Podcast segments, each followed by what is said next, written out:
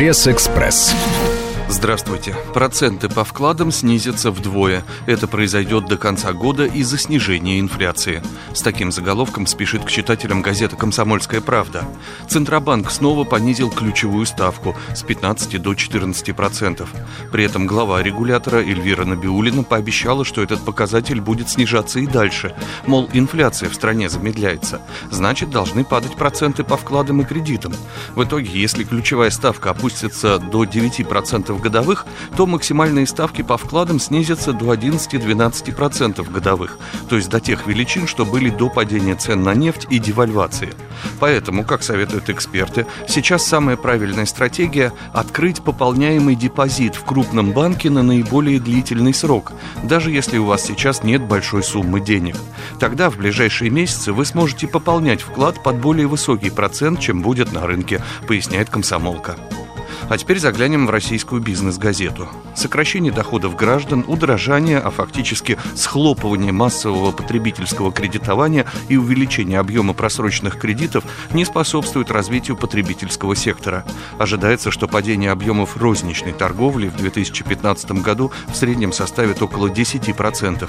Снижение активности коснется большого числа секторов, начиная от продуктов питания и заканчивая электроникой и автомобилями, прогнозирует РГ Бизнес бизнес.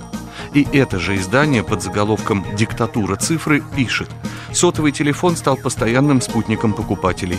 Если раньше онлайн шопинг был скорее домашним времяпрепровождением, то с развитием мобильных технологий клиенты магазинов ищут самые низкие цены, не отходя от кассы. Они сравнивают цены в интернете и звонят своим друзьям или родным, чтобы спросить совета.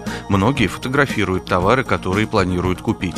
Еще одним драйвером применения телефонов при совершении покупок является широкое распространение прайс-агрегаторов.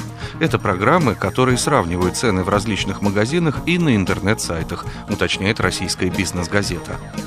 Фильм ведущего ВГТРК Андрея Кондрашова «Крым. Путь на родину» с участием Владимира Путина собрал рекордную аудиторию, отмечает в заголовке газеты РБК. Столичная аудитория документального фильма «Крым. Путь на родину», показанного на телеканале «Россия-1» вечером 15 марта, составила 1 миллион 800 тысяч человек. Это предварительные данные, предоставленные РБК исследовательской компанией ТНС «Раша». Доля фильма, то есть количество людей, посмотревших хотя бы часть картины в процентах от всех телезрителей на тот момент, момент составила 39,4%. Рейтинг, количество людей, смотревших фильм в процентах от целевой аудитории, составил 13,2%. Представитель ВГТРК сказал Интерфаксу, что это один из самых высоких показателей интереса зрителей к телевизионному проекту за последние несколько лет, излагает РБК. Со свежей прессой вас знакомил Андрей Егоршев. Пресс-экспресс.